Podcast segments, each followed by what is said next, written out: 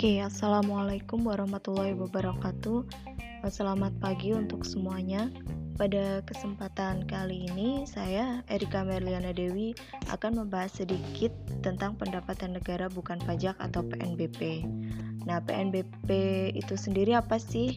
Kalau kita kutip dari Undang-Undang Nomor 9 Tahun 2018, PNBP adalah pungutan yang dibayar oleh orang pribadi atau badan dengan memperoleh manfaat langsung maupun tidak langsung atas layanan atau pemanfaatan sumber daya dan hak yang diperoleh negara berdasarkan peraturan perundang-undangan yang menjadi penerimaan pemerintah pusat di luar penerimaan perpajakan dan hibah dan dikelola dengan mekanisme APBN. Nah, dalam PNBP ini ada beberapa klaster untuk objeknya. Yang pertama, ada pemanfaatan sumber daya alam yang meliputi bumi, air, udara, ruang angkasa, dan kekayaan alam yang dikuasai oleh negara. Yang kedua itu ada pelayanan, seperti penyediaan barang, jasa, atau pelayanan administratif yang menjadi tanggung jawab pemerintah. Nah, yang ketiga, ada pengelolaan kekayaan negara yang dipisahkan, yaitu kekayaan negara yang berasal dari APBN yang dijadikan penyertaan modal negara atau perolehan lainnya. Nah, yang keempat, ada pengelolaan barang milik negara yang meliputi penggunaan, pemanfaatan, dan pemindah tanganan semua barang yang diperoleh atas beban APBN dan perolehan lainnya. Nah, yang kelima ada pengelolaan dana, yaitu dana pemerintah yang berasal dari APBN atau perolehan lainnya. Dan yang terakhir ada hak negara lainnya, yaitu hak negara selain lima objek sesuai peraturan perundang-undangan. Oke, seperti yang kita ketahui bahwa PNBP ini itu adalah sebuah pungutan, yang mana sebuah pungutan itu pasti memiliki tarif yang menjadi dasar pengenaannya. Dalam penentuan tarifnya itu ada dua hal yang perlu diperhatikan. Yang pertama itu dasar pertimbangan dan yang kedua itu dasar hukum.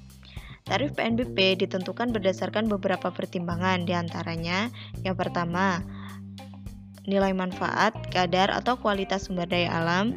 Yang kedua, dampak ta pengenaan tarif. Yang ketiga, ada kebutuhan investasi, kondisi keuangan dan operasional badan. Yang keempat, ada nilai guna aset tertinggi dan terbaik. Nomor lima ada aspek keadilan. Yang keenam atau yang terakhir adalah kebijakan pemerintah. Nah, penentuan tarif PNBP juga memiliki dasar hukum, yaitu yang pertama undang-undang, yang kedua peraturan pemerintah, yang ketiga peraturan menteri, dan yang terakhir adalah kontrak. Nah, untuk tarif PNBP itu sendiri itu ada dua bentuk. Yang pertama itu spesifik dan ad valorem. Yang spesifik ini berarti tarif yang ditetapkan dengan nominal uang. Terus yang kedua itu ad valorem itu adalah tarif yang ditetapkan dengan persentase atau formula. Nah, untuk tarif PNBP ini tuh ada yang spesial loh. Nah, yaitu tarif yang besarnya hingga 0%. Nah, pada tarif ini tuh ada dua pertimbangan untuk pengenaannya. Yang pertama, ditujukan untuk penyelenggaraan kegiatan sosial, keagamaan, kenegaraan, dan penanggulangan bencana atau keadaan kahar. Yang kedua, untuk masyarakat tidak mampu, mahasiswa berprestasi, dan usaha mikro kecil dan menengah.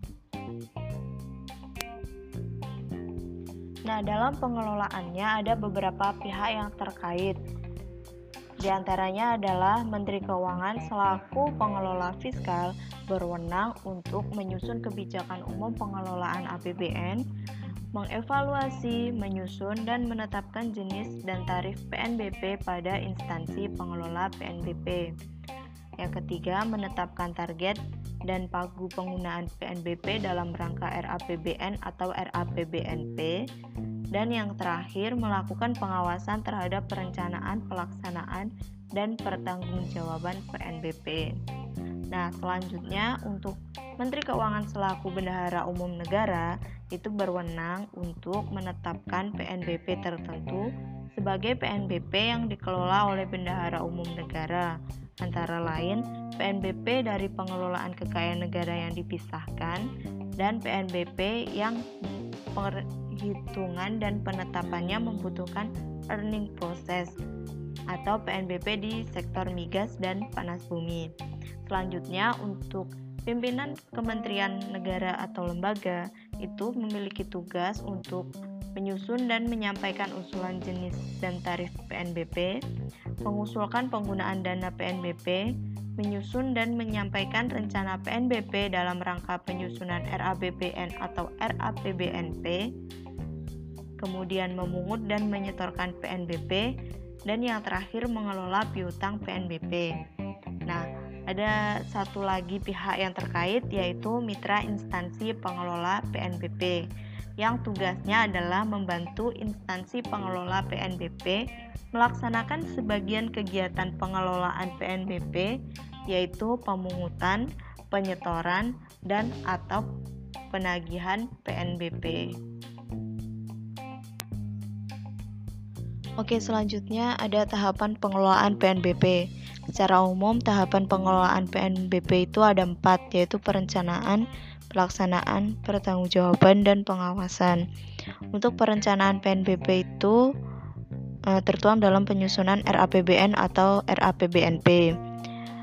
Untuk pelaksanaannya, yaitu penentuan PNBP terutang, pemungutan, pembayaran atau penyetoran, penggunaan PNBP, pengelolaan piutang, penetapan, dan penagihan PNBP. Yang selanjutnya, pertanggungjawaban, yaitu penatausahaan dan pelaporan PNBP. Dan yang terakhir itu ada pengawasan. Yang dimaksud pengawasan adalah pengawasan atas perencanaan, pelaksanaan, dan pertanggungjawaban PNBP. Nah, jika dalam pengawasan ini ditemukan temuan atau hal-hal yang mencurigakan bisa dilanjutkan dengan pemeriksaan.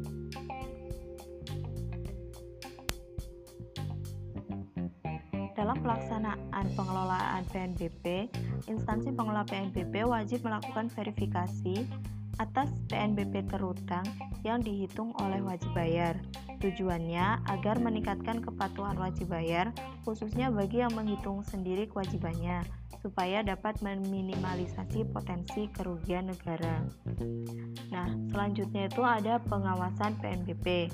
Pengawasan PNBP itu dilakukan oleh dua pihak. Yang pertama itu oleh APIP dan yang kedua itu oleh Menteri Keuangan. Instansi pengelola PNBP melaksanakan pengawasan intern atas pengelolaan PNBP yang dilakukan oleh aparat pengawasan intern pemerintah yang bertanggung jawab langsung kepada menteri atau pimpinan lembaga. Nah, sedangkan pengawasan yang dilakukan oleh Menteri Keuangan itu bertujuan untuk meningkatkan kualitas perencanaan, pelaksanaan, dan pertanggungjawaban PNBP. Nah, bentuk dari pengawasan yang dilakukan oleh Menteri Keuangan ini tuh berupa verifikasi, penilaian, dan atau evaluasi.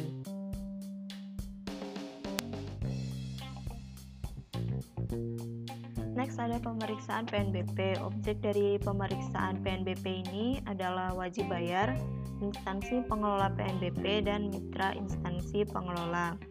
Untuk dasar pemeriksaannya itu ada dari hasil pengawasan intern atau menteri, permintaan koreksi surat tagihan, pengembalian atau keringanan, indikasi kerugian dan ketidakpatuhan. Inisiator Pemeriksaan PNBP ini bisa dari instansi pengelola PNBP atau dari Menteri Keuangan. Nah, ruang lingkup pemeriksaannya itu ada di kepatuhan pemenuhan kewajiban wajib bayar, pemenuhan ketentuan PNBP oleh instansi pengelola PNBP dan mitra instansi pengelola, dan juga tata kelola PNBP. Hasil dari pemeriksaannya itu berupa laporan pemeriksaan dan surat ketetapan PNBP berupa surat ketetapan kurang bayar, nihil, ataupun lebih bayar. Oke, untuk keadaan tertentu, wajib bayar itu bisa mengajukan keberatan, keringanan, dan pengembalian PNBP. Yang pertama adalah pengajuan keberatan. Diajukan oleh wajib bayar atas surat ketetapan lebih bayar, surat ketetapan nihil atau surat ketetapan kurang bayar, diajukan ke instansi pengelola dan diterbitkan persetujuan atau penolakan.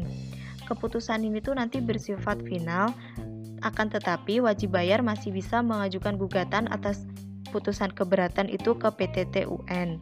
Nah, selanjutnya untuk keringanan, dasar pengajuannya itu ada tiga. Yang pertama, kondisi kahar, kesulitan likuiditas, atau kebijakan pemerintah. Bentuk keringanannya itu bisa berupa angsuran, penundaan, pembebasan, atau pengurangan. Nah, keringanan, pengurangan, dan pembebasan itu membutuhkan persetujuan dari menteri dan atau pertimbangan APIP atau rekomendasi instansi pemeriksa ketika wajib bayar itu mengalami kesulitan likuiditas. Nah, yang selanjutnya itu ada pengembalian. Nah, dasar pengajuannya itu adalah salah bayar atau salah setor, salah pungut, penetapan atas pengajuan keberatan, keputusan pengadilan, hasil pemeriksaan, pelayanan tidak terpenuhi atau ketentuan perundang-undangan. Bentuk pengembaliannya itu bisa berupa pembayaran di muka kewajiban PNBP terutang selanjutnya atau dengan pemindah bukuan. Nah, dalam Undang-Undang Nomor 9 Tahun 2018 itu juga diatur hak dan kewajiban untuk wajib bayar. Hak untuk wajib bayar itu adalah mengajukan permohonan koreksi terhadap surat tagihan PNBP kepada instansi pengelola PNBP atau mitra instansi pengelola.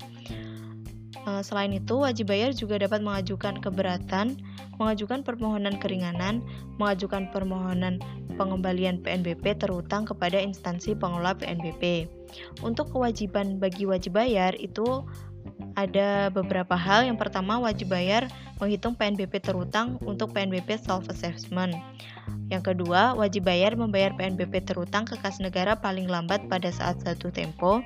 Yang ketiga, wajib bayar yang menghitung sendiri PNBP terutang wajib menata usahakan PNBP.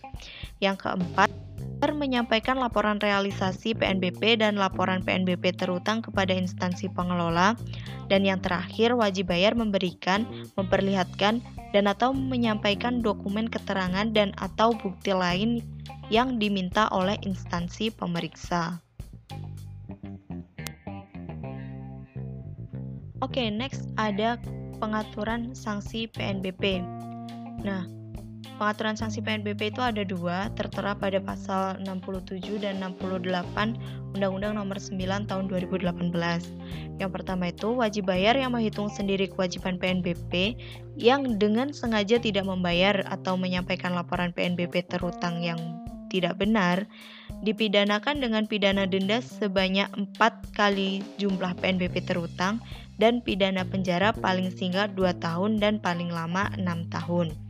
Yang kedua, setiap orang yang dengan sengaja tidak memberikan dokumen keterangan dan atau bukti lain yang dimiliki atau memberikan dokumen keterangan dan atau bukti lain yang dimiliki namun isinya tidak benar dipidana dengan pidana denda paling banyak 1 miliar rupiah atau pidana kurungan paling lama satu tahun. Nah, oke, okay, sekian uh, pembahasan dari saya tentang PNBP. Ada kurang lebihnya mohon maaf. Terima kasih untuk yang sudah mendengarkan. Wassalamualaikum warahmatullahi wabarakatuh.